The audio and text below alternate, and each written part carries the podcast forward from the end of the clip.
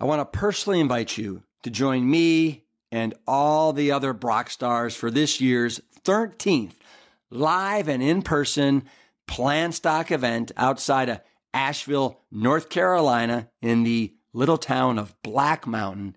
It's 1,500 acres, is loaded with wildlife, trees, trails, streams. It is a nature wonderland.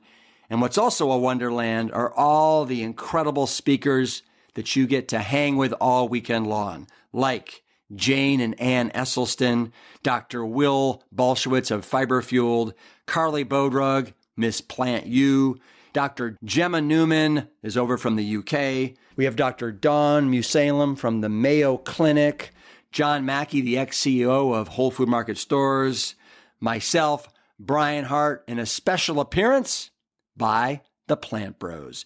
Here's the kicker all these Brock stars are there from Friday till Sunday, and they want to rub elbows with all of you, whether it's over buffets of Plant Strong fare for breakfast, lunch, and dinner, whether it's going on an afternoon hike, a swim, pickleball, frisbee golf, kickball, cornhole, dancing. We're having live music. It's all there in this fun weekend extravaganza that we affectionately call Plantstock. Simply go to liveplantstrong.com and then click on Plantstock 2024 and grab yourself a ticket before they sell out. See you there. Wow. Wow. 1 million downloads. To each and every one of you, I want you to know how absolutely fired up I am. And I want to say thank you, thank you, thank you from the bottom of my plant strong feet to the top of my plant strong head and everything in between. Thank you for allowing me into your earbuds, into your kitchens, and for allowing me to join you on your long walks and on road trips, even if those road trips are just a short drive around the neighborhood these days. It's been an honor and a privilege to produce the Plant Strong podcast as part of our mission to reach as many people as possible with the good news about plants. Speaking of good news, to celebrate this million download milestone, we've got a bunch of Plant Strong prizes to give away this week.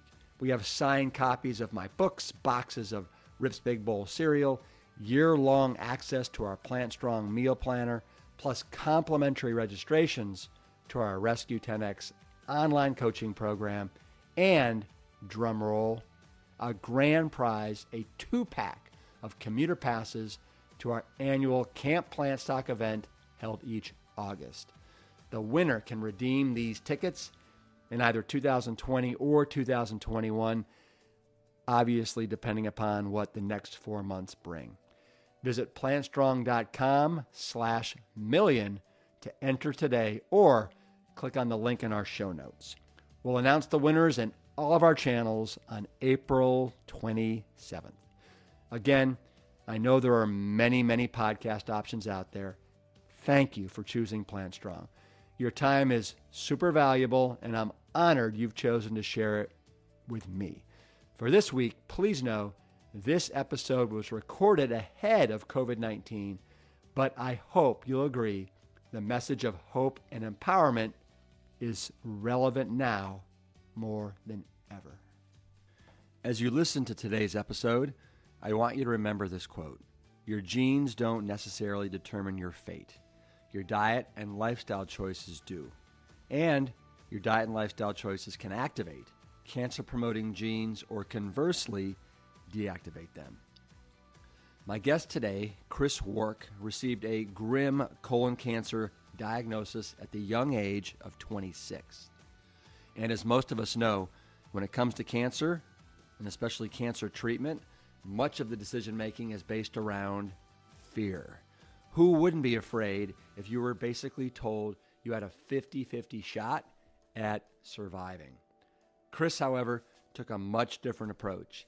Instead of using fear to drive his decision making on chemotherapy, he turned to facts and his faith. And as he says today, I just couldn't wrap my head around poisoning myself back to health. instead of pumping chemo drugs into his body, he pumped in as many anti cancer, antioxidative, anti inflammatory, antiviral, and alkaline foods as he possibly could and turned his body into a nutritional powerhouse. He built his body up instead of tearing it down. That was 13 years ago. Today, Chris is the best selling author of the book, Chris Beat Cancer, and has a robust website of the same name, chrisbeatcancer.com. He's also the father of two beautiful girls and a public speaker. In fact, we recorded this episode on a holistic holiday cruise back in late, late February. And looking back, it was probably the last cruise that was allowed before they shut down the industry. And it may have been a near miss for us to take that trip together. But fortunately, we're both healthy and safe with our families. Prepare to be inspired by this man's fortitude, strength, and determination.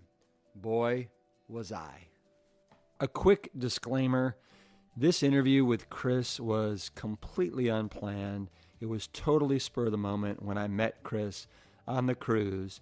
Um, I completely jumped at the chance to sit down with him. But as you're going to notice, um, unfortunately, I had a confluence of technical issues that just hit all at once from the battery on my Zoom recorder uh, going down to the video uh, stopping and starting. So I I deeply apologize about that, but I hope that you'll forgive these missteps for the value of the content. And Chris's story is worth all of these unfortunate production hiccups. Thank you. Chris Wark, I want to welcome you to the Plant Strong podcast. Thanks, man. We are uh, we are deep into season two, and you are the the perfect person for the theme of season two, which is the heart of a hero. When um, I think about what you've done uh, as far as tackling and, and beating cancer, and all the people that you kind of helped and brought along with you along the way, it is. Uh, it's it's it's pretty amazing. And Thank you. So you know we really like to honor people that are changing the game, and uh, and you're, you're you're right up there. Now I would like to say that we just met for the first time on this holistic holiday at sea uh, vegan cruise with 2,000 other, you know, vegans and, and wannabe vegans that are kind Plant of lovers. plant lovers lear, learning about the lifestyle. yeah. Um, and so I just I would love to hear all about your story. I, I don't I'm not uh, really acquainted with it, um, except that you know you're you're alive and you beat cancer, right? And Right. that and that's you know that is a fantastic thing. And I- and uh, you know I, I have so many questions that I want to ask you about this journey that you've been on since. Uh, and how, how long ago were you um, basically diagnosed with with cancer? So I was diagnosed with stage three colon cancer when I was 26. 26. 26, young guy. Like I was in real estate. I was flipping houses. I was playing in a band. I was like really excited about my life. I was a newlywed. Like things were going really well for me. And I started having abdominal pain. And I put it off for the better part of a year. And uh, but eventually the pain p- progressed. It was started out with just sort of nagging little pains, and it progressed. And by the, sort of that fall, the fall of 2003, spoiler alert, Yeah. uh, didn't die. It got so bad that I was like, I gotta go to the doctor. You know what I mean? like I thought I had an ulcer, and it was like, oh, it'll get better. I don't know what that pain is like. You know, I'm too busy to deal with this. And and and so like where in your body was the pain located? abdominal pain it was sort of on the right side to the right of my belly button but like with with the colon for me um uh it didn't feel like a stomach ache it just was different Yeah. and it's hard to explain but there were some sharp shooting pains that i would get from time to time and then there was sort of a dull aching that would sometimes wake me up in the middle of the night and i'd kind of feel the urge to go to the bathroom and i'd go to the bathroom and then i would get some relief and then i'd wake up in the morning feeling fine but it was bothering me at night Mm, mm. Well, ap- let me ask you this. So after the fact, have you learned that this um, colon cancer that you had, um, where it was located in your colon, is this where colon cancer typically happens? Is this the like the a very common spot for it? Um, it- not necessarily. I mean, you can get it in the ascending colon or the descending colon or the transverse. and where was yours? Mine was ascending, and I honestly don't know which which area is the most common, but yeah. they're kind of all. I feel like they're all kind of equally distributed. But your colon has three sections. It goes up, Yep. across, and then down to your rectum. So, I uh, went to a gastroenterologist, had a colonoscopy, woke up from the procedure, and they said uh, you've got a golf ball sized tumor in your large intestine, in your colon. Golf ball. Yeah, golf ball. And I'm like, what? Like a tumor? You know, I mean, I'd never had any health problems, never been to the hospital really for anything. And like now I'm like, I got a tumor in my colon. So, uh, like most cancer patients, I mean, they basically gave me this this spiel everybody gets. Like, look, w- you. They took a biopsy, called me a couple days later, said it is confirmed you have colon cancer. Yeah. Uh, it's very aggressive in young adults. We got to get this thing out of you before it spreads and kills you. Well, can I stop you for a sec? So you're 26. You've got gotten diagnosed with colon cancer. Um, any colon cancer in your family history? No, Okay, and uh, I mean, 26 seems extremely young. To Fam- there were some family members diagnosed after me, oh, but colon cancer is like the second most common cancer. It's very common. okay, It's a dietary disease. Yep, no. we'll get to that. okay, okay. And then, um, I mean, did you eat a horrendous diet? Is do you think that contributed or? Well, we know the diet, diet contributes to colon cancer. Yeah. I ate the standard American diet, Western diet, tons of fast food, junk food, processed food, tons of meat and dairy. Okay. Those are my staples. Uh, because I was always thin, I thought I had a free pass and I ate whatever I wanted. And so, like, yeah, man, I'm going to Burger King, getting a double cheeseburger, like supersized fries, and like a large Dr. Pepper. You know what I mean? Like, I'm, like, I can eat whatever I want. Yeehaw! Yeah. uh, yeah. So, um, that was the way I ate. I was, you know, had a, I was going 90 miles an hour in life. I was really excited about what I was, you know, trying to accomplish, but I was eating on the run. And yeah, a typical breakfast was like some microwave Jimmy Dean sausage biscuits or Oh, some hor- cereal or something. Oh. And, you know, lunch was fast food for sure. And then dinner, m- more fast food, or sometimes my wife would make like a sit down dinner with like your typical like Mm. oh chicken and some green beans. so you're and- you're married at 26. yeah, I'd been married for two years. Okay. Yep. So, um, no kids. Um, so I agreed to have surgery. But you know, most cancer patients are rushed into treatment out of fear. Did, did you decide to get a second opinion, or were you just like, "Wow, okay, I'm getting this taken care of"? Or I, I actually did get a second opinion, and he said the same thing as the first guy. Yep. So I'm, I'm just wondering, like, yeah, what you know now is. I mean, do you recommend people like get a second, third Yes. opinion? yeah. I, the time? honestly, three opinions is Uh-huh. a good idea because there are so many people who are misdiagnosed. yeah, I mean, thousands of people are misdiagnosed with cancer that don't even have cancer. And I mean, you know, there's news stories that are coming out periodically of like woman treated for cancer, you know, accidentally, that kind of thing. yeah, yeah. So that really does happen. So you don't want to be one of those people. You don't want to go through chemo for nothing. Mm. Um, so a second opinion, even a third opinion, is a very good idea. Uh, always, it's kind of like you know, you get two or three bids if you're gonna, you know, get your roof put on. Mm. You might as well get a, two or three opinions on your colon, right? So uh, I uh, was saying earlier that you know most cancer patients don't have time to think about their life. They don't have time to investigate or learn about their disease or what the causes of their disease. They don't have time to investigate what treatment is going to involve. They're just rushed in out of fear.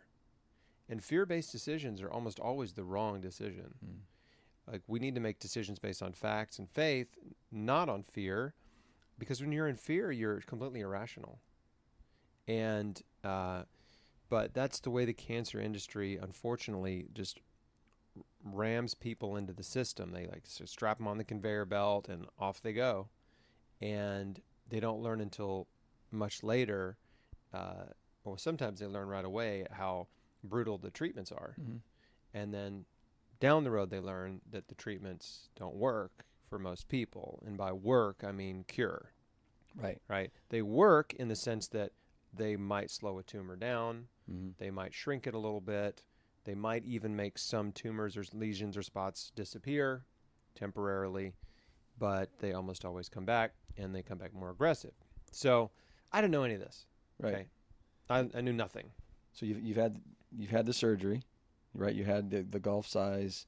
I go in the Uh, hospital. Yep. They they cut out a third of my large intestine, which is like a foot and a half. Took out the tumor. When I woke up from surgery, they said uh, it's worse than we thought.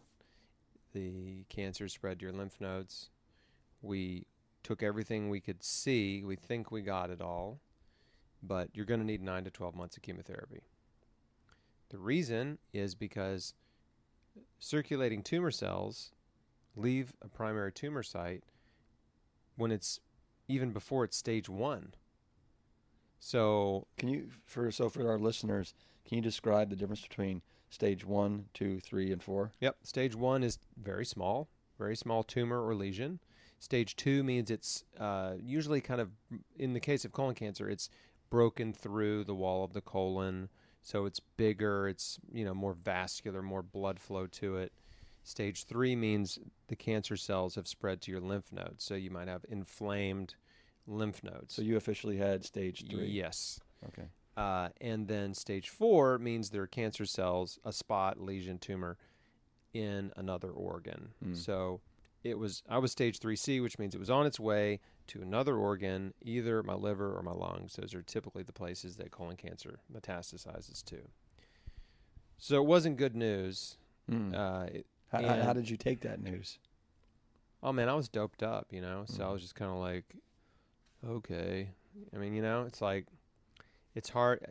It, it was. I knew it wasn't good, but I was on some pretty good drugs, so that softened the blow a little Mhm, bit. mhm, mhm.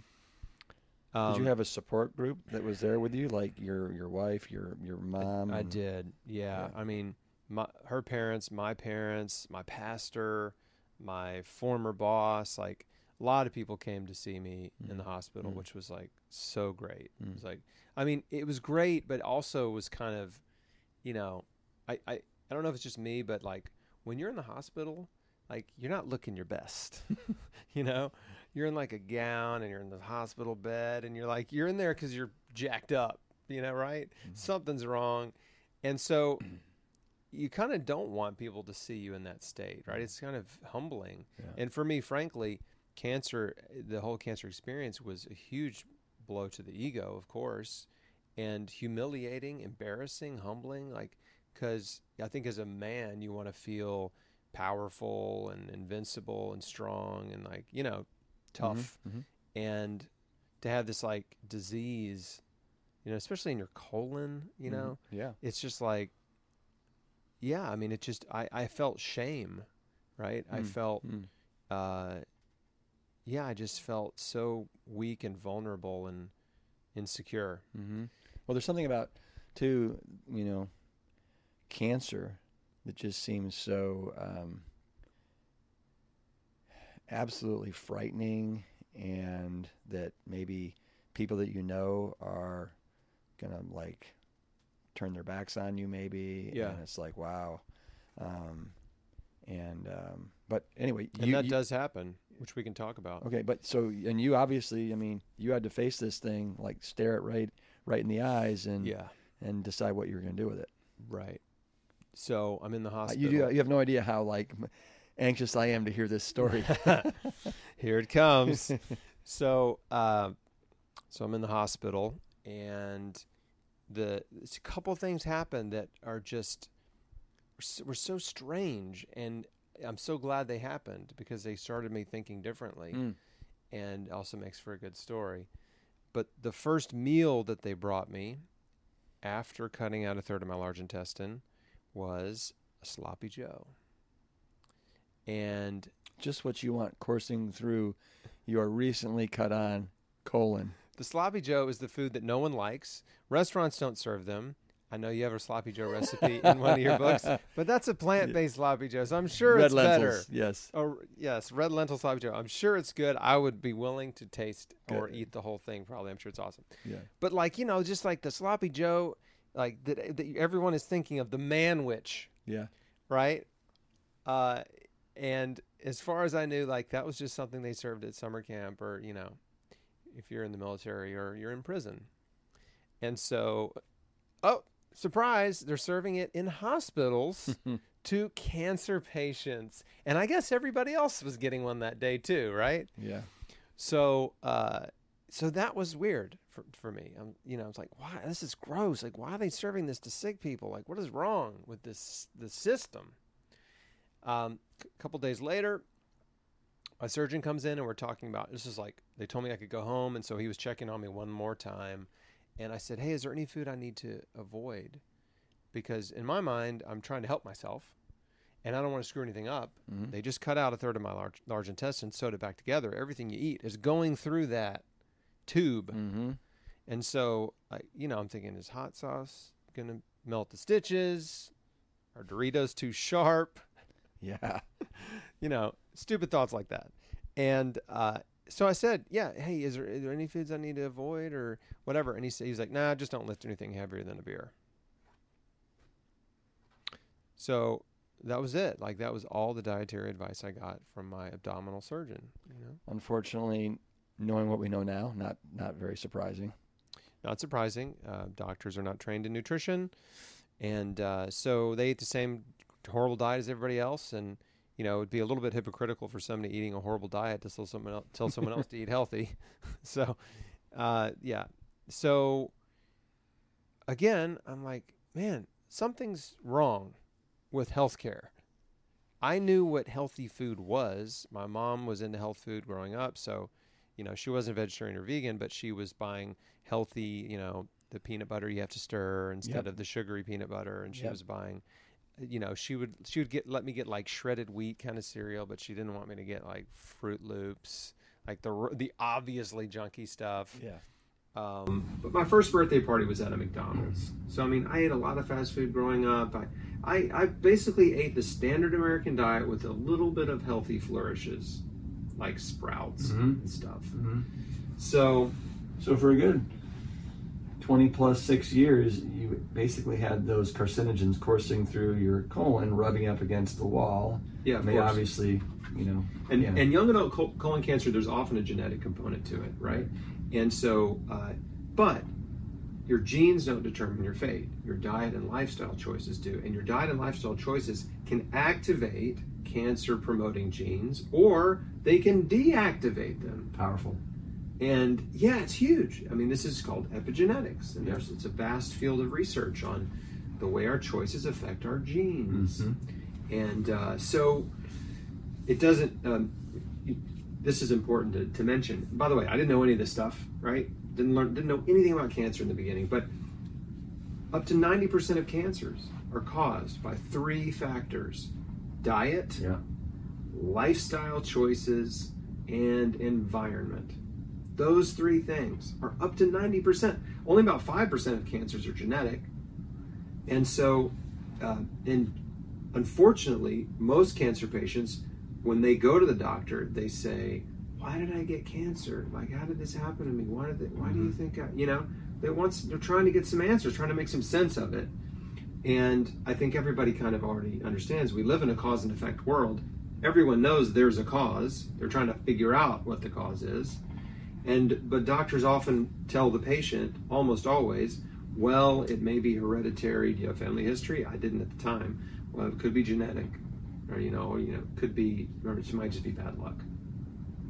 And what happens when a doctor says that to a patient, which is what they almost always say, Mhm. what they're saying underneath that message is there's nothing you did to contribute to your disease. Therefore, there's nothing you can do to help yourself. I was talking to a cancer patient the other day, and she was telling about telling me about her friend that she was mm. trying to encourage to eat healthier and you know get on the healthy train. And her friend said to her, "quote My doctor said there's nothing I can do. Right. Like, isn't that painfully tragic? I want to put that on a t shirt. My doctor said Yeah. there's nothing I can do. Yeah. So it turns a cancer patient Well, into a victim. Yeah, victim, and you you're giving that doctor like basically, uh, you're turning him into a demigod, right? And hey, man, the doc said nothing. I mean, hey, it's Not my fault. Nothing I can do. Yeah. You're so that yeah. This is the the subliminal message. You're a powerless victim, right? Our your only hope is us, Yeah. medical treatment, and uh, so just show up for treatment. So so, what in the world? So what happened to you? I mean, that, that you decided to obviously not go down the traditional route. I get home from surgery, and I'm starting to come off the pain medicine, right? In in the, the day, week, whatever, few days to a week. And as I sobered up, like I'm really thinking about my life and my future, and like how much time do I have left? Am I going to see my 30th birthday? Like, like what is my life story going to be? Is this it? Like, Chris, you know, cool guy, you know, whatever. like, man, he was smart or funny or talented. Like, yeah, great musician, whatever, whatever people would say about me that I hope they would say. And like, ah, it's too bad he died of cancer in his 20s. Sucks. Yeah. Just like, yeah, I, I can't believe this is like my story right now. And so, and I was thinking about chemotherapy, and I'd seen people in the world that were cancer patients, chemo patients, and it's disturbing, right? Not to sound mean, but it's disturbing to see someone in that state, right? Where they've lost all their hair, their skin is yellow, they're emaciated, they may be wearing a mask over their mouth because their immune system's been destroyed, you know, or sometimes they're really big, like they're really kind of puffed up from all the steroids they've been given. And, uh, you know, it leaves an impression on you when you see someone in that state. And I, I could see myself in that state. And it was scary. And my instinctively, my intuition, whatever you want to call it, was basically saying like, you don't need to do this. I I I knew that physically I was not strong enough to endure chemotherapy. Mm. I was like six. I'm six two. I was approaching 130 pounds because I'd lost so much weight. Like I was in the 130s at that point. So was part of losing that weight just because over the the whatever what six months to nine months when you weren't feeling well, you weren't eating as well. That's right. Okay. Yeah, I wasn't eating as much because I was connecting like eating with pain. Yeah, yeah, yeah. and and it's man it's really terrible when you have a digestive disease and eating is it becomes a Mm. source of pain Mm. um, and so i lost weight through that process and then you know you have surgery and you're not eating for almost a week in some cases because you can't eat before the surgery and then you're out cold for like a day and then you know there's a few more days and whatever so um, so yeah man i was i was just in a really really fragile physical state and um, and I just felt like it was going to kill me if I did chemo. I just didn't think I would survive, and so um, and that was with very little knowledge about it. It was just instinct. So what what gave you the confidence to So stay off that I, chemo train? you know, I'm in this. I'm, I'm thinking about everything, and I, I, I just can't wrap my head around this idea that um, you can poison your way back to health. And so I just prayed about it. My wife and I are Christians, and I'm just like, God, I need some help. Like I don't know what to do. Like I, this, this doesn't feel right. I don't have peace about it. Uh, and if there's another way besides chemotherapy, please show me. Mm. Right? That was the prayer. Just please show me if there's another way. And two days later, I got a book. This Your book- prayers were answered. Man, I'm telling you, this book shows up on my doorstep, was mailed to me from a man in Alaska who knew my dad, sends it to me in Tennessee. I start reading it, and it was written by another guy who had uh, healed his colon cancer with a radical diet change. Mhm. And I'm starting reading. I'm like, oh my gosh, this is this is amazing. This guy has healed his healed his colon cancer by changing his diet. And so, I mean, I got really excited. In fact, I was sitting on my couch and, and I got so excited I actually started to tear up. What was the name of the book? So that book's called uh, God's Way to Ultimate Health Yeah. by a man named George Malkmus. And so, uh, I mean, I just knew it was an answer to prayer. Like it was so such a powerful moment, and I was so overcome with emotion. You know, just of like, thank you God for this because this is what I'm looking for. And in that book, he, you know, he, he basically is making the case that the reason so many of us are sick with chronic disease is because of our diet Mhm. and our lifestyle choices. Mhm. And if you radically change your diet, you can empower your body to heal. If you remove the things that are causing the disease, the disease can resolve. And I'm like, this is like the best news I've ever heard, right? Like, really? Is this true? And so, um, man, I just got really excited. And, and that book was about the raw food diet, Mhm. raw foods and juicing, right? and uh, and there's a there you know there's a chapter in there about chemotherapy and how destructive it is and things like that and it was like you know sort of more um, Confirmation. that that confirmation that like oh man this is it's it is worse than I thought Mhm.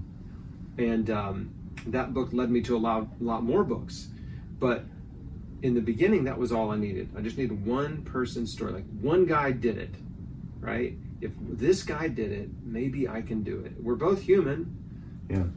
So you're. Let me ask you. So you're thinking about it. You read the book. You're like, all right, I'm not going to go down this this chemo, you know, path. But you have like, what's your wife thinking? What's your mother thinking? Your father? Are they supportive of this decision? I mean, I would imagine that that would have been pretty hard for them. So my my mom was supportive because she had a. And this is what's crazy, and there's, there's all these like little mini miracles all throughout my story. But my mom, being into health and nutrition, had stacks and stacks of books that she had bought at the health food store since the 1970s. All the books by Paul Bragg, Paavo Airola, raw food books, alternative cancer therapy books. Yeah. All these books, like it was insane. Never needed them. She just like thought they were interesting and just loved to read up on you know alternative therapies and herbs and vitamins and like all this stuff. And so she had this library of books that she'd basically been saving for me. So she's on board. She was on board. She she understood like right away. But you know, when I told my wife, like as, as I was reading this book and like, like man, this is I got to do this. Like this sounds amazing. I you know when I told her, I called her at work and she was like, uh, like what? What are you What are you talking about? Like it was so foreign to her, and she um, was not happy about it at all. Yeah. I can understand that. And then other family members started to get involved, Mhm. and they were saying, "You you need to do exactly what the doctor says. Yeah. You know, alternative therapies don't work. Mhm. Um, you know, don't you think if there was something better, they would know about it? Mm-hmm. This kind of stuff." And I'm like, "I don't know. I mean, I'm only in chapter two of this book. Can I get back to you?" So, I overnight converted to a raw food diet.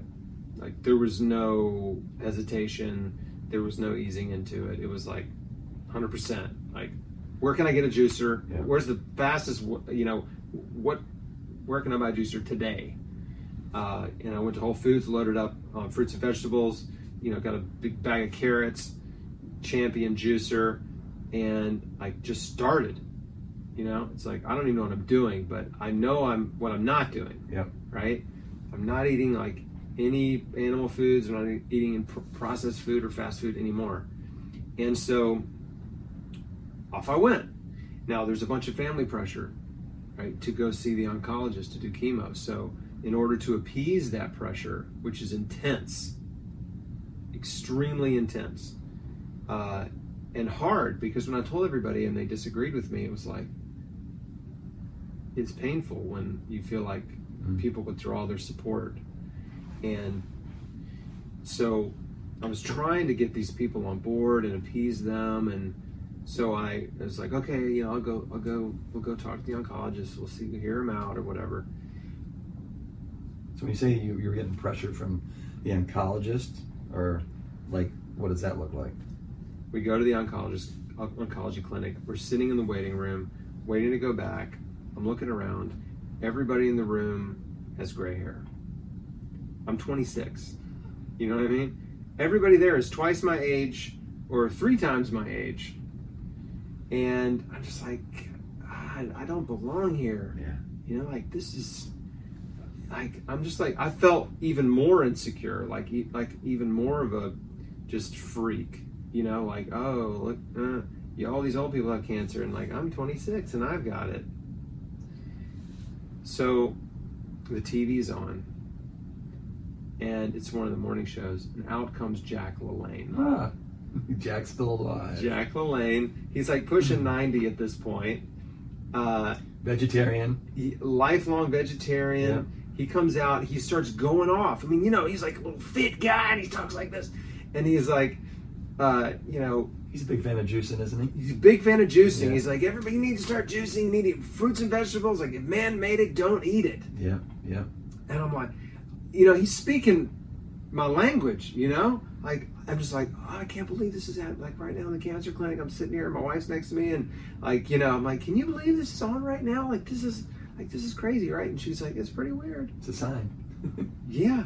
So then we go back and see the oncologist finally, and he takes forever, man. He's, they're so inefficient. We wait for two hours. And he, you know, this guy is a real, just a stereotypical oncologist. He's extremely busy, like seeing tons of patients every day, like, you know, flipping through my chart. Okay, who's this next guy? Right? Okay, this, this is Chris. He's got colon cancer. All right, so here's the deal, Chris. Um, you, you're stage 3C. It's very aggressive in young adults. Um, you, you're we want to give you 5FU and leucovorin, which are two drug two drugs, um, and you got about a 60% chance of living five years with treatment. And I'm like, 60%? That sounds awfully low. Almost 50 50. It's almost 50-50. That's the thought. And the thought, exact thought I had was, gosh, that's awfully close to a coin toss, really. Mhm. And the the thing I learned years later was 5FU, which uh, is affectionately known as five feet under. Chemo drugs have these great nicknames: five feet under, uh, Red Devil. That's a, that's a favorite. Um, 5FU is a 50 year old drug. They've been using it for 50 years. Nothing better has come along. It's like they're still giving this drug from the 1950s. So I asked him about um, the raw food diet. You know, I was like, well, what about the raw food diet? Like, you know, what do you know about that or whatever? I'd been on it for a week. I was feeling pretty good. Like, lots of energy. Like, I'd kind of gotten over that first hump that you have to get through when you convert to a plant based diet or raw food diet. Like, the first few days, you, things are just weird, you know? Energy's low and, like, you're you're trying to break these cravings, sugar and animal protein and fat cravings, like all this kind of junk food stuff, and um, caffeine withdrawal. But once you get over that hump, like you start to feel good. So I was feeling good, and he was like, "No, you can't do the raw food diet; it'll fight the chemo." Okay. Uh, well, uh, you know, are there any alternative therapies available, or you know, and at that point, like his demeanor, it's like it was, it was like I flipped the switch on the guy, and he was like, "No, if you don't do chemotherapy, you're insane." And then he just starts just berating me, just like, like just coming after me with like everything he can think of to talk me into chemo, and uh, the fear just started to take over. You know, when you're in a fear state, you you don't think clearly or rationally. You become very impulsive, and it, you know your survival instincts kick in when you're in a state of fear. And so, like most of the stuff he was saying to me, I don't even remember because I was like the fear and the shock, and and I was like my hormones are pumping, right, adrenaline and cortisol, and uh, but one thing he said jumped out, like in the middle of the fray, and it was like he's like, look, you know, look, I'm not saying this because I need your business, yeah. right? It's like a car salesman technique. It's called the push away. And we finally finished the I mean I couldn't I just like was like wanting to run out of there. Finally wrap up the meeting and like a robot, I just like went straight to the desk to make and made an appointment to start chemo in a few weeks. Hmm. You know, I mean, this is what happens over and over again in cancer Mm-hmm. clinics. You know, and I'm not saying like all oncologists, oncologists are like, you know, evil and bad and blah. Like I'm not trying to be a, a conspiracy theorist about cancer treatment, but fear is so palpable Oh. in cancer clinics, and many oncologists use that fear to motivate patients to say yes to treatment. And the the scary reality is that uh, pr- in private practice oncology, oncologists make up to two thirds of their income from the profit on chemotherapy drugs. So it's the only segment of medicine where the doctors profit on the drugs. And who pays them? Is it the drug companies that pay you, them for that? You pay them, and the insurance pays them. Yeah. And Well, you- cancer drugs are these new drugs that are coming out. They're a million dollars a year. Mm. Mm. Like it's insane. Cancer patients are going broke, bankrupt, like life savings getting wiped out, and then into debt. I mean, we've all seen it. Like they're begging for donations because they're everything's gone, just to afford the next treatment or groceries or rent or whatever. Like it's insane how uh, much greed is driving this industry and how much patients are not only suffering physically but like it's financially toxic Well, so everything you've just described, you know, to me has there's a very parallel path that runs right next to it, which is with cardiovascular disease and heart disease. And I hear the same thing, you know, when people go in and the cardiologist says, you know what, we need to get you on the table tomorrow, right? I mean, you could die tomorrow. You've got a 98% blockage, you know, and uh, fear, like you said, fear based, right? yeah and then it doesn't get to the root causation of the disease and you know a lot of times it's worse and there's complications from surgery and yeah anyway. So please continue. It's the same mo yeah yeah. Yeah and so i was i was really well i'll, I'll say this. I, I you know i went to that appointment feeling really good like i was feeling good physically emotionally mentally i was confident you know i had a lot of hope that things were you know i was going to get well and he completely shattered all of that and I walked out of there just discouraged and hopeless and afraid. And it, it was just a terrible day. We walked in my wife's car and sat in her car and just like held hands and I cried and like I choked out a prayer. It was just awful. Mm. Like it was just so such a low point in the journey, and but it was necessary. Like because my wife saw how they treated us, and that started to change her. right so what's the next chapter what do you what do you how do you rebound from that and where do you go I was super fortunate because I had weeks, you know, like around three weeks before I was supposed to start chemo. I had made the appointment to get the port, but I just went home and fired up the juicer. You know? fired up the juicer port baby Yeah, I'm like, I, I like I don't know what else to do. I just I just got to keep doing what I'm doing, like you know. And I didn't know if I was going to do chemo or not do chemo. Like, I just knew like, okay, I know what I got to do today. Yeah.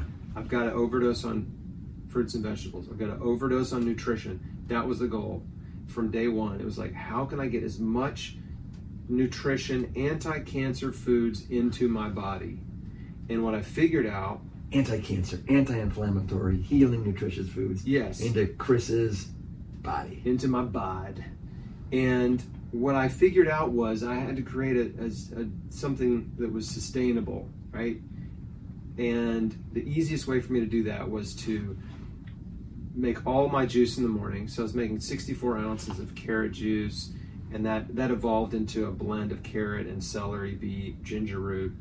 Uh, 64 ounces of that every morning, um, and I would drink it throughout the day usually through breakfast it would just be juicing for lunch and dinner i made giant huge salads giant salads and it wasn't like a, a big bowl of lettuce it was uh, you know some kind of greens like spinach uh, kale or you know uh, Arugula. arugula yeah and Yeah. mixing up the greens and then broccoli cauliflower kale cabbage, onions, mushrooms, peppers, uh, apple cider vinegar, a little olive oil, garlic powder, curry powder, sauerkraut, um, like some kind of sprouted beans, like uh, sprouted mung beans or sprouted garbanzo beans, and like I mean, and look, some avocado on there. Like I mean, it was just giant, right? It was like every everything in the produce department.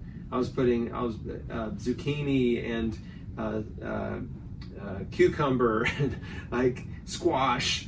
I mean, like it was huge, uh, and uh, almonds and walnuts. And I realized this is the most potent, diverse, and nutritious meal I can concoct. And I just need to eat this. This is my meal. So for lunch and dinner every single day, it was the giant salad. You get tired of it at all, or you, No. no? Not only did I not get tired of it, and it was delicious because with the sauerkraut and the apple cider vinegar Yeah. and like the curry powder and garlic powder, I also had cayenne pepper on there. So man, it was just like this crazy, like delicious, like just so many flavors. Uh, and um, I, I started to crave it, and I'm just like, that's all I wanted to eat. And I knew, you know, just even though I didn't have any nutritional science background, and I, I didn't have any good nutritional science studies or books about nutritional science to, to like really reinforce this, I just knew like this has got to be good for me. Like this has got to be great for me, and I'm just going to keep pumping in the good stuff and let my body use what it needs. So, uh, so I went from eating one to two servings of fruits and vegetables per day, the average American guy, to eating between 15 and 20 servings of fruits and vegetables every single day. Bring it on. Right? Yeah, just every day, man, every day. And I just thought, you know, I just have to keep up this intensity. Like, good things will happen if I can just keep putting this stuff in my body. Like, I'm just gonna like give it no choice but to heal. Yeah. So uh, that's what I'd been doing for a week, right? And then I went to the oncology clinic and that went terribly, but then I just went back to it, right? Okay, I'm back at home. Let's make another big salad. Let's keep keep making the juice. And uh, a couple weeks went by, and then it came to the day when I was supposed to get, go get the port. And I woke up and I was just like, ah, I'm not going. right? I'm not doing it. Not for now. Um, I, I basically had this view, and it was kind of like this I want to build my body up. Mm. I don't want to tear it down. I want to build it up. That's what I want to do right now. And I'm excited about doing this. I'm You're not excited about getting a I'm- port and going yeah, that route. Yeah, and it's not excited is an understatement, right? Mhm. I'm like, this is going to be suffering. And uh, You told me before we, we started this interview, you don't like suffering. yeah, I have an aversion to suffering. That was in the context of like, you know, hardcore triathlete Yeah. training Yeah. and long distance running and stuff. Like, yeah, I'm a sprinter, not a marathon runner. Like, I just don't like suffering that long. But but this is the same kind of thing. I'm like, you know, it's going to be brutal. It's going to be toxic, and my hair's going to fall out. I'm going to lose weight. It's like I'm going to be throwing up and diarrhea and like all this like pain and suffering. You know Yeah. and um, and like no i don't want to do that to myself i'm if i'm going to live or die i'm going to do it on my terms Mm. right i'm going to live or die on my terms So, or, it, all in that time, you know, I also I found a new team because like the conventional oncology wasn't working for me. Like I didn't want to work with that guy, but I found a naturopathic doctor and I started working with him, and he referred me to an integrative oncologist who had come out of retirement, and uh, he was an amazing man who had spent his whole life treating pa- cancer patients conventionally, and had seen he was in his seventies. He had seen how ineffective that was, and so he was doing IV vitamin C therapy and other uh, non-toxic therapies, and he was really interested in the immune system and trying to help patients uh, boost their immune function so that it could fight the cancer. Like he sort of, he was like, you know, trying to understand immunotherapy Yeah. back before that was really a word that people were using. Um, and he he supported me. He supported my decision not to do chemotherapy. Like he explained to me that that was the standard stuff, but he was uh, just an amazing blessing in my life.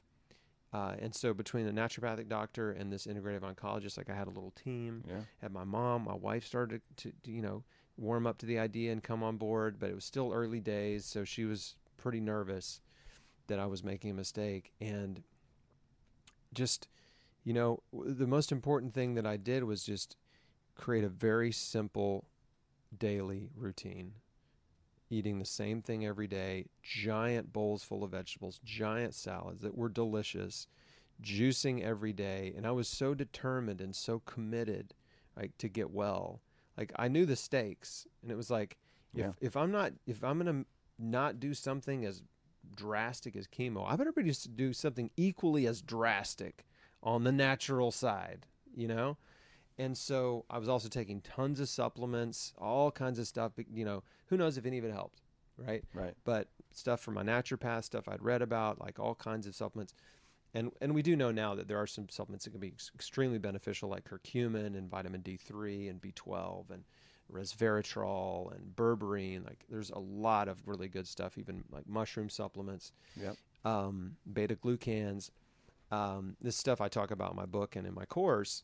But um, I was just doing everything I could find and afford. Right, that was it. Like I was and there's a there's a common thread that a lot of cancer patients have who've survived against the odds people like me and the common threads are they have a very strong will to live they know why they want to live they have reasons to live What was yours? i had three reasons there were three people my wife my mom and my dad Mm-hmm. Okay. Mm-hmm. the three most important people in my life, I couldn't bear the thought of the three of them standing graveside, Mm. like putting me in the ground. Mm. Like that was too much. Like I couldn't, Mm-hmm. could not bear it. And so I was like, I have to live for these three people. I also, you know, when you're confronted with your own mortality, you think, um, I, you, cancer has this way of like sort of cutting this line in your life between everything that matters and everything that doesn't matter. And you realize most of the crap in your life doesn't matter. Yeah. Most of the stuff you cared about, you don't care about anymore. You only care about a couple things. Living, right? Like living and the like the people in your life, like your loved ones and living. Yeah. Like nothing else. Like maybe a little bit of money so you can survive. And so Well, Uh, in, in, retrospect, do you feel like cancer is one of the greatest things that happened to you? Yeah, for sure. It wasn't. Some people would call it a gift or a blessing. Yeah. Which I totally understand. I wouldn't call it that because like a blessing or a gift is something that you want. Yeah. but like I said earlier, like I believe that God works all things for the good of those who love Him. So He turned it around. He blessed me through it. Right. Mhm. I'm more blessed having gone through it, and my life today is so much better than I could have imagined. Right. Had I not gone through that. So Yeah. Go, go ahead. so I'm thinking about like I still don't know how much time I have left and I want to I want to be a dad. You know, I'm like I don't know how much time I have left, but I want to be a dad now. I didn't really want to be a dad. Yeah. Like I wanted to be that eventually, but now I want to be a dad now. And so I talked to my wife and I was like, you know, what do you think about starting a family? And she I mean, did one of the most courageous things of anybody I know.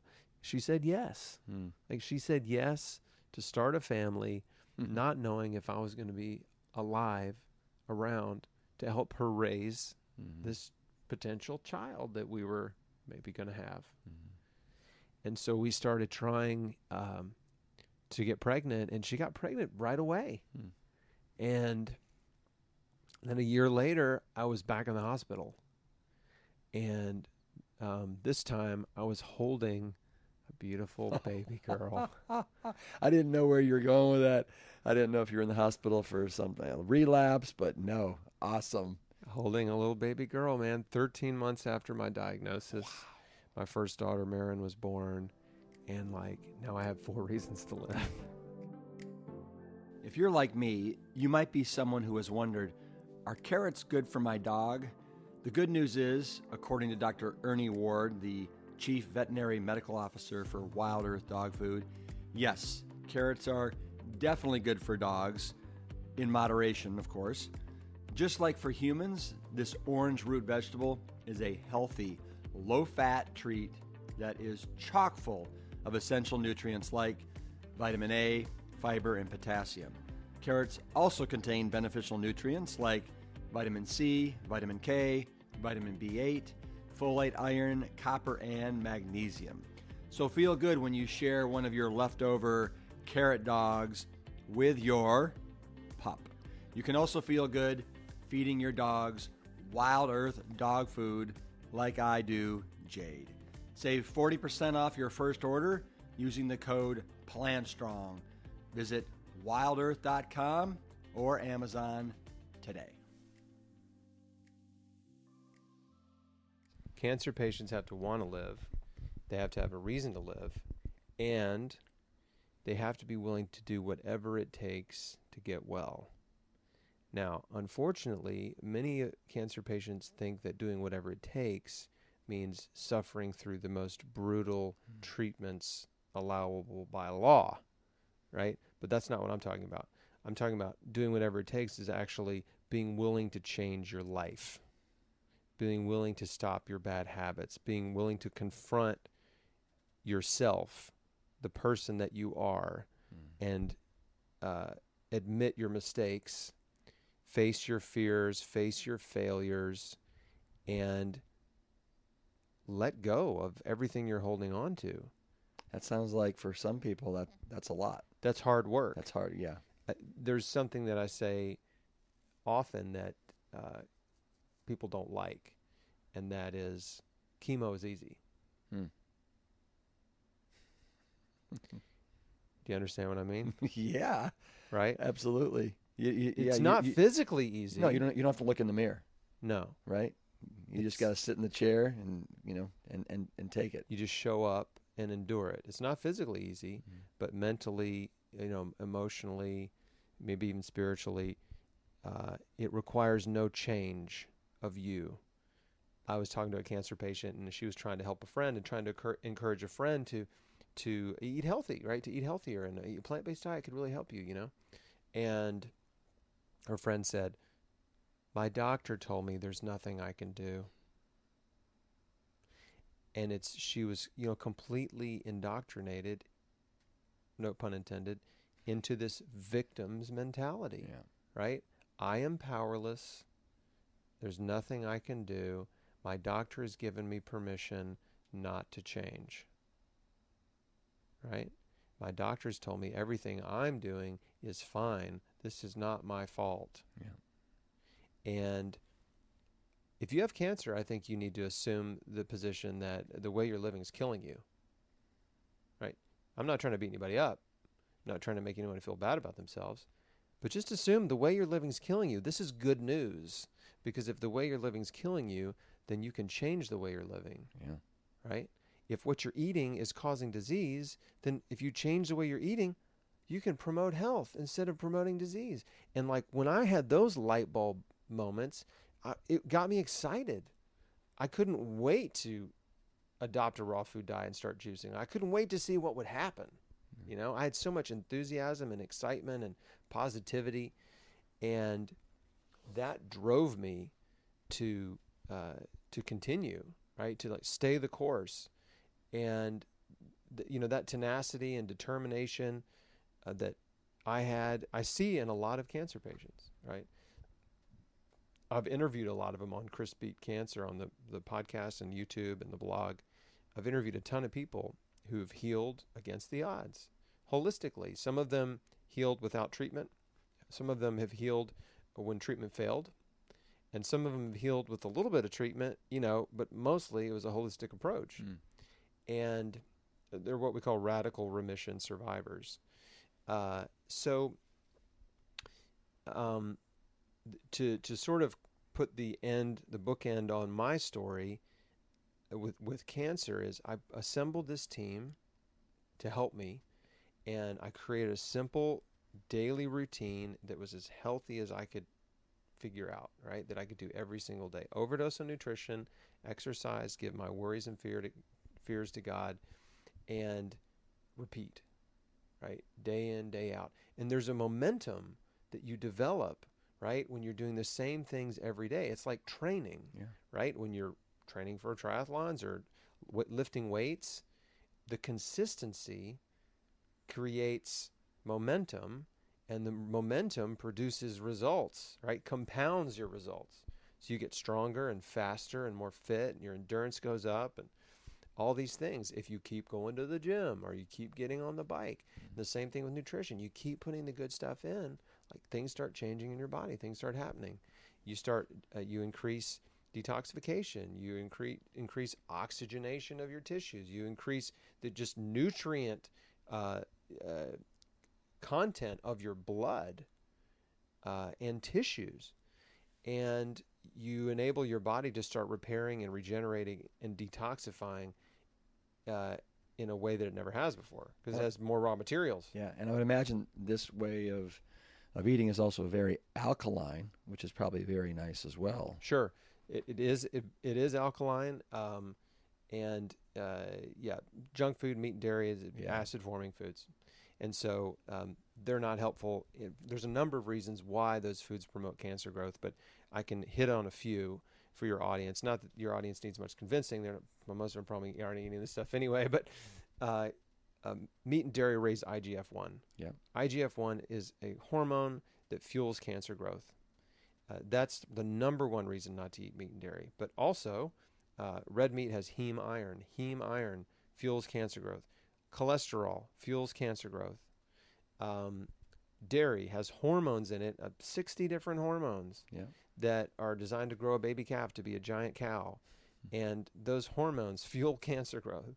So, And then when you cook meat, yes. create HCAs, heterocyclic amines, Yes. that are also carcinogens. Yes. And polycyclic Polycyclic aromatic aromatic, hydrocarbons. hydrocarbons. That's right. Which I mean, that is crazy. When I learned that basically you can be around a grill, and just these polycyclic aromatic hydrocarbons will get on your skin, and go through your skin. I mean, it's I didn't even know that. oh yeah, oh yeah. I just read this amazing article on it. It is it's almost like secondhand smoke, but it's like secondhand barbecue, like stuff that lands on your skin and goes into the skin. It is awful.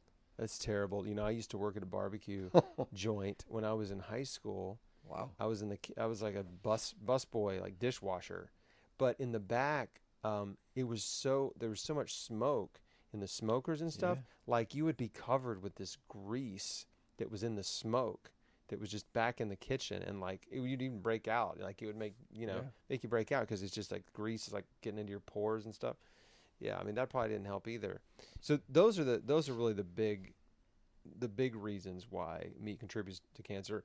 Um, and we know that World World Health Organization processed meat, bacon, hot dogs, ham, sausage, deli meats, uh, jerky, salami, pepperoni, uh, those are processed meats, and they're Group One carcinogens. Yeah. They're at the same level of evidence as cigarettes and asbestos and formaldehyde.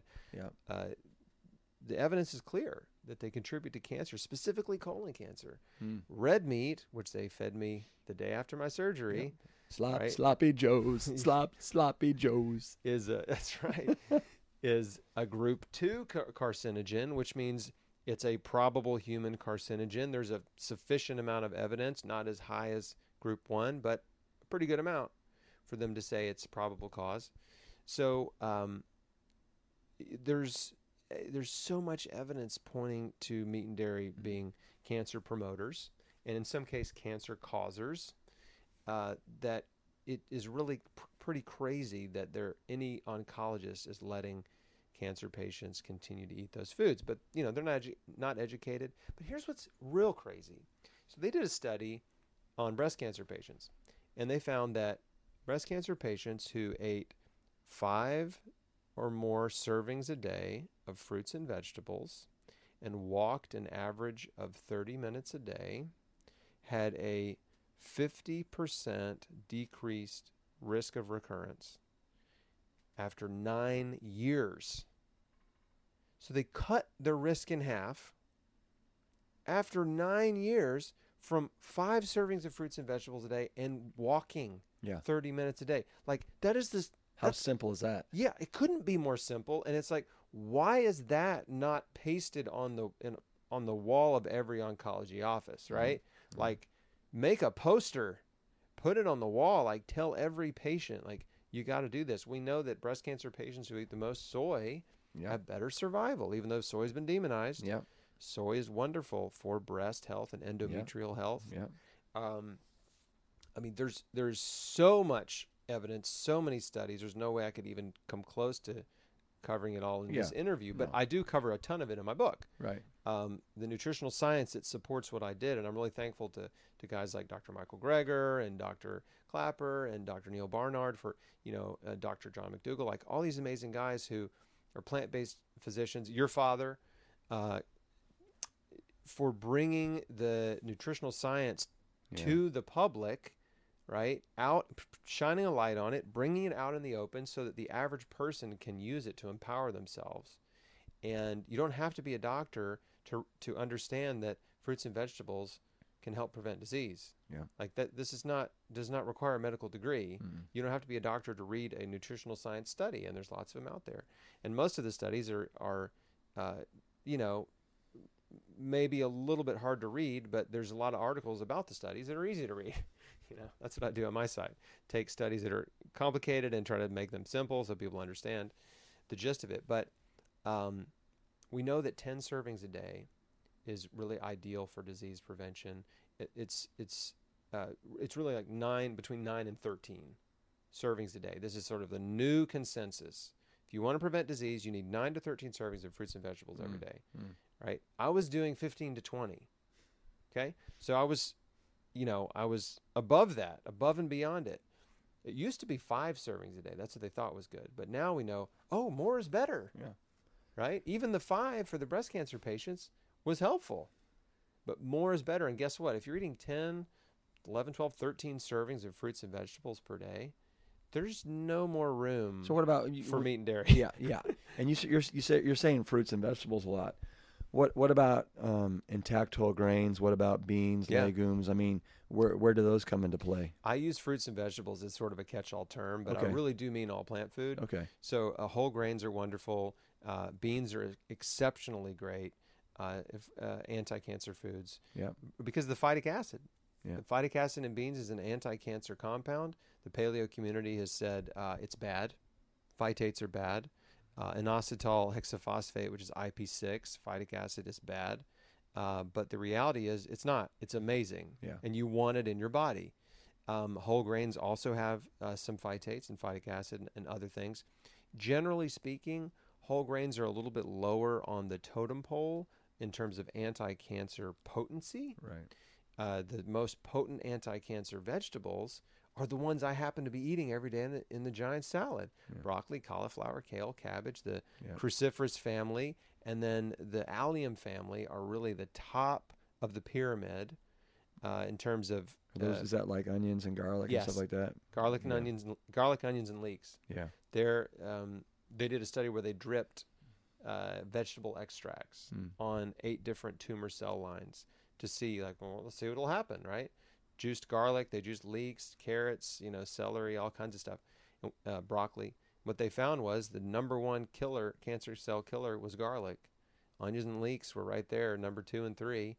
And then rounding out the top 10 was a bunch of cruciferous Mm. Ca- cabbage, broccoli, cauliflower, Yeah. kale. Um, so, like, these are foods you want to eat if you care about cancer prevention or you're trying to heal it. Bring it on.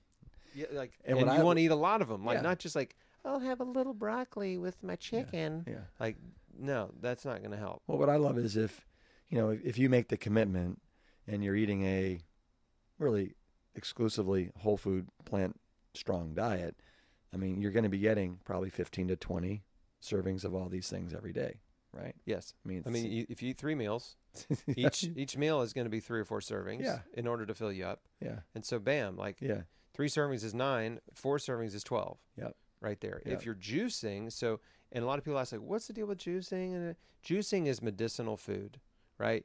You're juicing in between meals. If if you're a cancer patient, you're really trying to Mhm. get more nutrition in your body.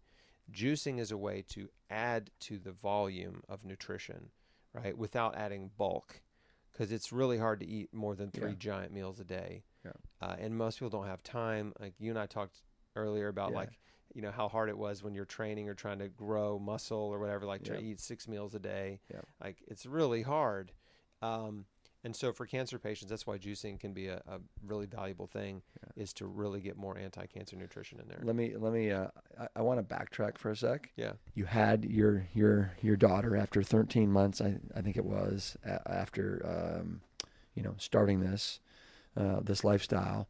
Uh, your fourth reason to live, uh, and w- what happened? Like you're you five years. You're obviously you're like going strong. You're alive. Are you are you seeing this oncologist at all? Or are you like wave goodbye to him and everything that he has to do with? yeah so what happened i never went back to the oncologist that was a jerk i i just stayed with the integrative new team i had blood work drawn every month. I had uh, ct scans about every six months for the first few years. And uh, we just kept a very close eye on things. And uh, and again i just i stayed the course. I just kept doing the same thing every day tons of fruits and vegetables overdosing on nutrition juicing raw foods giant salads. And I, some other random stuff. Like i said tons of supplementation iv vitamin c and some other things. And um, i just kind of went back to work right i got my healing stuff in place and i went back to work but there's something I, Back to work meaning what? Like real estate? yeah, I was in real estate, and so I just kind of picked up where I left off. I started playing music again and uh, writing songs and playing shows with the band, and was doing a little bit of touring with with Arma Secreta, which is my band at the time, and um, and was working and just like living my life. And but there's something I we have to touch on, um, which is a big part of the process for me in in healing. It wasn't just the food, because you know I said earlier You said three things: three things food, environment, and then also oh lifestyle. lifestyle. So the diet's obvious, right? Junk food diet, tons of meat and dairy. That's a problem. Uh, lifestyle is going to be like not exercising, drinking and smoking, right? That's a problem. We know those things cause disease. Environment. We know that environmental toxins can promote cancer growth and create cancer, especially so like if you're working in a chemical factory, right? If you're around noxious fumes, smoke, firefighters, right? Smoke, dirt, um, uh, soot, uh, any type of chemical fumes. Even the hairdressers have elevated rates of cancer with all the dyes and straighteners and hair products are around.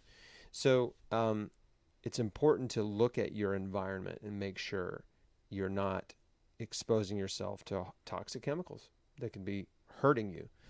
So, but underneath that is a fourth factor that is hard to measure, hard to quantify, but it's a common thread with every cancer patient I've ever met and talked to, and that is stress. Stress is really an underlying root cause of almost all disease, many chronic diseases, because when you're stressed, if you have guilt, you're carrying guilt and shame or bitterness or resentment towards others, or if you're just living your life in a way where you're just constantly in the negative, you're critical, you're judgmental, like you're you're a fault finder, looking for flaws, like what ha- what happens is you're in a state of con- uh, chronic stress. All negative emotions produce stress, and when you're stressed, you're gonna uh, you're gonna be you're gonna gravitate towards medication as a coping mechanism for stress. Whatever that medication is. And that medication is food. That medication is cigarettes. It's alcohol. It's sex. Uh, it is uh, being a workaholic, shopaholic. But the the big obvious ones: overeating, right? Cigarettes, alcohol, drug use. Well, those cause cancer, Hmm. right?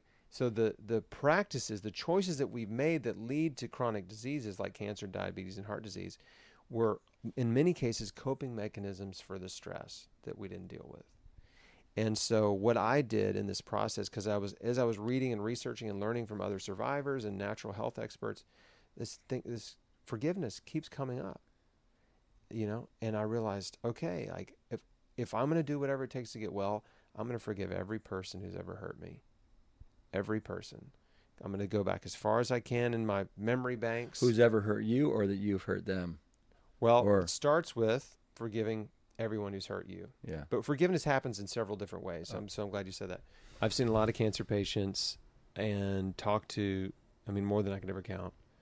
And um, I've seen them do every therapy under the sun and do everything right. And, but the ones who do everything right, but they don't forgive, often don't get well. I mean, it can be the one barrier to healing that if it's not addressed, will prevent you from getting well. So, I cannot overemphasize how powerful forgiveness is. And you mentioned earlier, like, what about forgiving yourself? So forgiveness happens in three ways, right? You forgive people who've hurt you, right? You have to forgive yourself for your mistakes, Yeah. and you may you got to get right with God too. I mean, you know, if you're carrying guilt, uh, like for me, like I had to get right with God and ask for forgiveness. And the beautiful message of, you know, Jesus and Christianity is that God loves us and He wants to forgive us. Like He's He's our Father. Like He He loves us like unconditionally. And so it only takes, uh, you know, repentance, which is just turning around and saying like, I'm sorry, forgive me. You know, that's it. And then He's like, I, yes, like I love you. Like Mm. just like your dad would, you know, if you screwed up, or my dad would. Like that's how our heavenly Father loves us. So, um, so anyway, that, you know, and making amends. So that's the fourth, you know, factor of forgiveness is there may be people in your life that you have a nagging feeling that you need to make amends with, and you need to say, you know what, I'm I'm sorry, I was wrong, you right when I did this, when I said that, and uh, please forgive me. And that can be so freeing. I mean, just all of those things like lifts such a huge weight off of you, right? Forgiving people, asking for forgiveness to people you've hurt, to to God, forgiving yourself, like it just it's it lifts a huge weight. Mm. And so we, you know, that's what I talk about this in, in a lot more detail in my book and my course, and just it's something that we I'm really passionate about helping people do, um, because I've just seen the results and they're they're incredible. Um,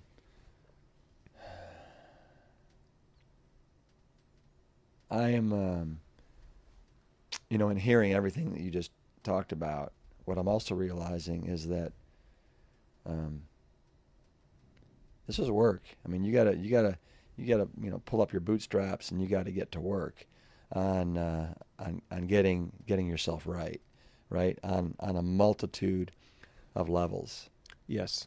and uh, and if you're willing to do do that that hard difficult work it sounds like you know given the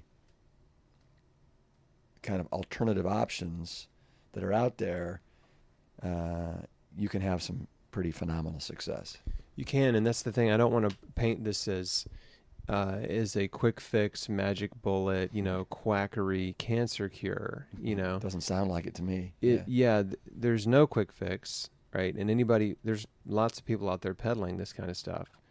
And the reality is, like, of every person I know who's healed against the odds, they did all the things I'm talking about, right?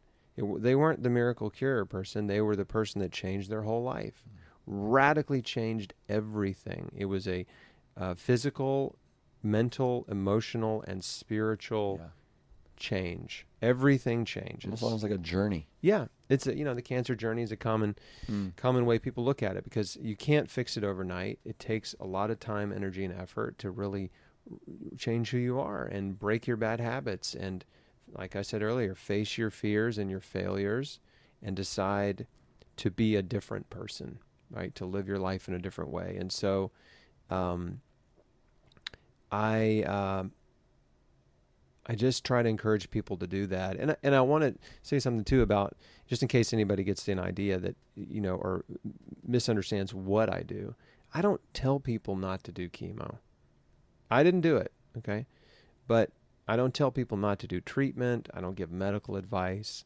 But what we do is we first and foremost try to educate patients and caregivers and anybody that's inter- interested in prevention on the medical industry so they have very clear and sober understanding on how it works and so that they can ask the right questions and make the smartest the smartest decision for them as to treatment, whatever that is. I mean, the same applies in heart disease, right? Like, is it smart to get surgery, or is it smart to to get a stent, or you know, what are the risks, right?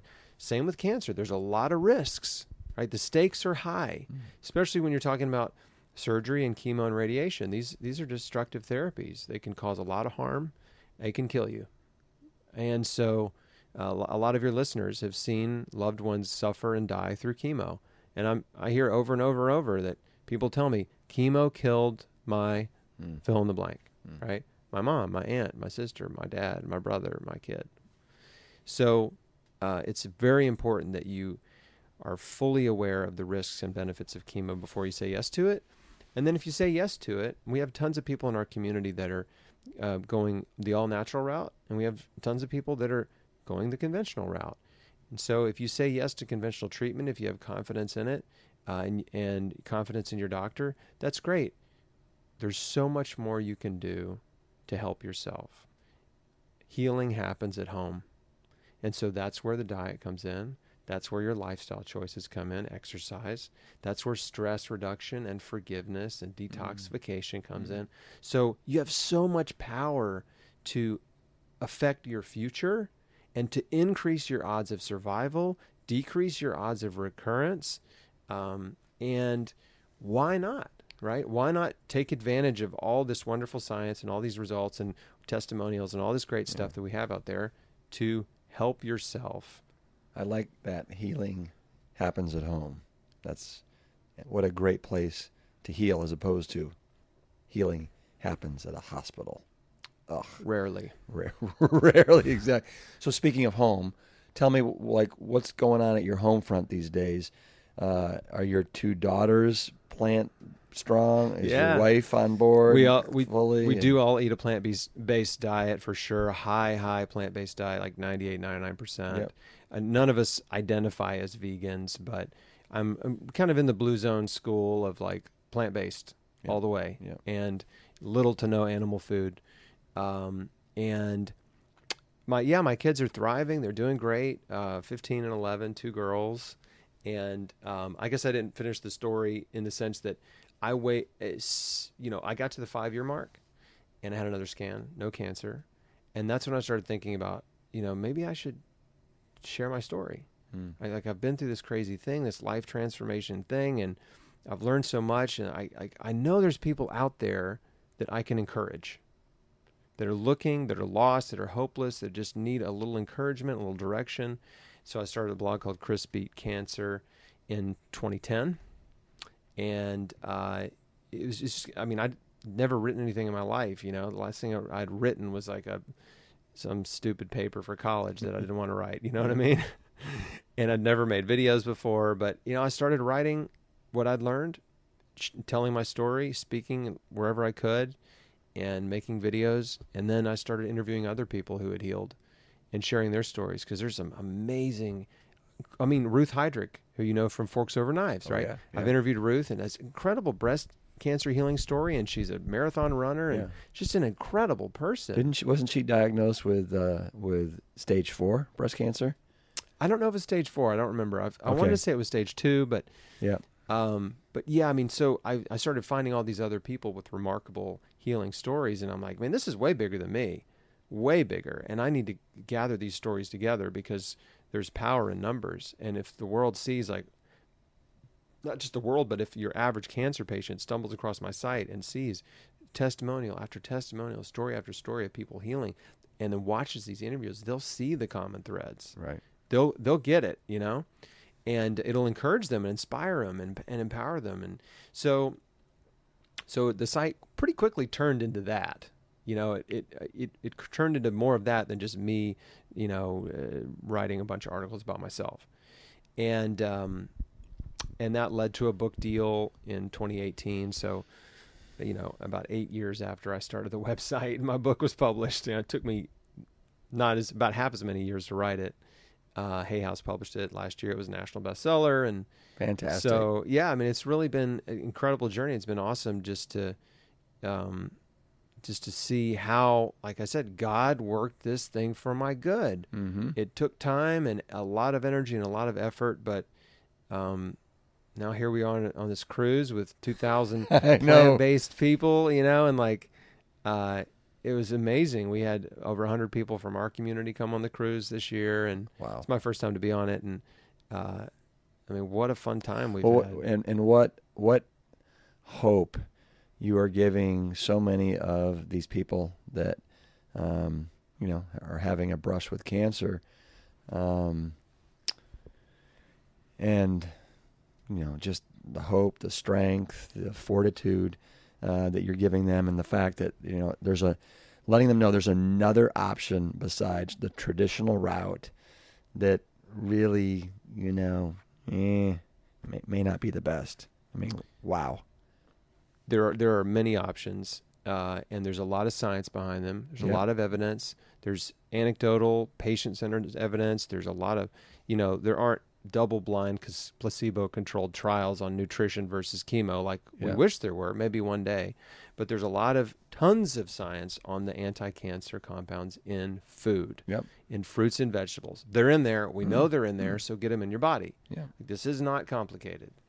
And get them in your body in high volume every day. That's the deal, right? And then again, work on yourself and forgive and do all these other things too to Yeah. to um So-. So, um, if people want more information, uh, what's the best place for them to go? Best place is chrisbeatcancer.com. I'm on Facebook and uh, Instagram and barely on Twitter. Um, but uh, Yeah. but yeah, my website's got tons of resources, tons of encouragement, interviews with doctors and experts and survivors, and um, lots of articles. And you know, again, it's been going ten years, so there's a lot of content in there. And uh, I do have a, a book, and it's on Amazon and in a lot of major bookstores called Chris Beat Cancer. Okay. So that's an easy place to start too if you want to understand the cancer industry, understand what you can do to help yourself heal and sort of step through that process. That's what the book's for. And then I have a course called Square One, which goes a little deeper than the book. Wow. And if anybody out there wants to meet Chris in person, I would like to cordially invite you to come to Plantstock uh, 2020 in Black Mountain, North Carolina. It's right near Asheville, where uh, Chris has. It sounds like your schedule's open, and you'll be able to be there. And boy, what a um, what a fantastic addition you're going to make to an amazing lineup of, of, of doctors and inspirational people. And wow, Invitation accepted. uh, it sounds awesome, and it's six months away, but I'm pretty sure yeah, I'm you know pretty sure I'll be there, barring any unforeseen circumstances. right. The calendar's open. Yeah, love it. Well, Chris, this has been a rather uh, exciting and en- enlightening two and a half hours. Two and a half hours to get 45 minutes oh of tape. Gosh, um, but you truly have the heart of a hero. Thank you. You are like changing people's lives, making them better, giving them, giving them hope. Um, and I just want to say how honored I am to meet you on this cruise, and I look forward to continued um, just run-ins together and uh, and both doing great work in this in this kind of vital time uh, in you know in uh, in 2020 where we got so much riding on this. Hey, uh, the the tidal wave's growing, Yeah. right? Nutrition, plant-based nutrition is about to smash uh, smash some new records in the medical community, in in the public space. Like Yeah. I'm excited about it, and like Yeah. awesome to meet you. I'm so glad we got to connect. Thanks for taking the time to let me share my story with your audience. It really means a lot. Yep. Hey, peace. Engine two, keep it plant strong. Boom. Boom. How can you pump as many anti cancer foods into your body and become a nutritional powerhouse? How can you start to heal? Hopefully, this interview with Chris showed you that there are many options besides the traditional route when it comes to improving your own health. You definitely don't need a grim diagnosis to change your diet or your lifestyle habits, but you may need encouragement and guidance, and we are here to help. Reach out to us anytime and visit the resources at plantstrongpodcast.com to turn your body into a healing machine. One of the best features of our Plant Strong Meal Planner is the ability to search recipes that allow you to use random ingredients from your pantry or your fridge. Our five minute chana masala is a super popular recipe using canned beans, diced tomatoes, frozen brown rice, and spices. It's an easy solution to the what's for dinner dilemma that everybody has. Members can search our database of hundreds of whole food, plant based, oil free recipes and find delicious ways to use up what you have on hand while staying plant strong. And if you need help making ingredient substitutions, guess what? Our meal planner coaches are on hand seven days a week. Save 20 bucks off the annual plan and use the code Health Now. That's one word, Health Now. And visit plantstrong.com and click on the meal planner today.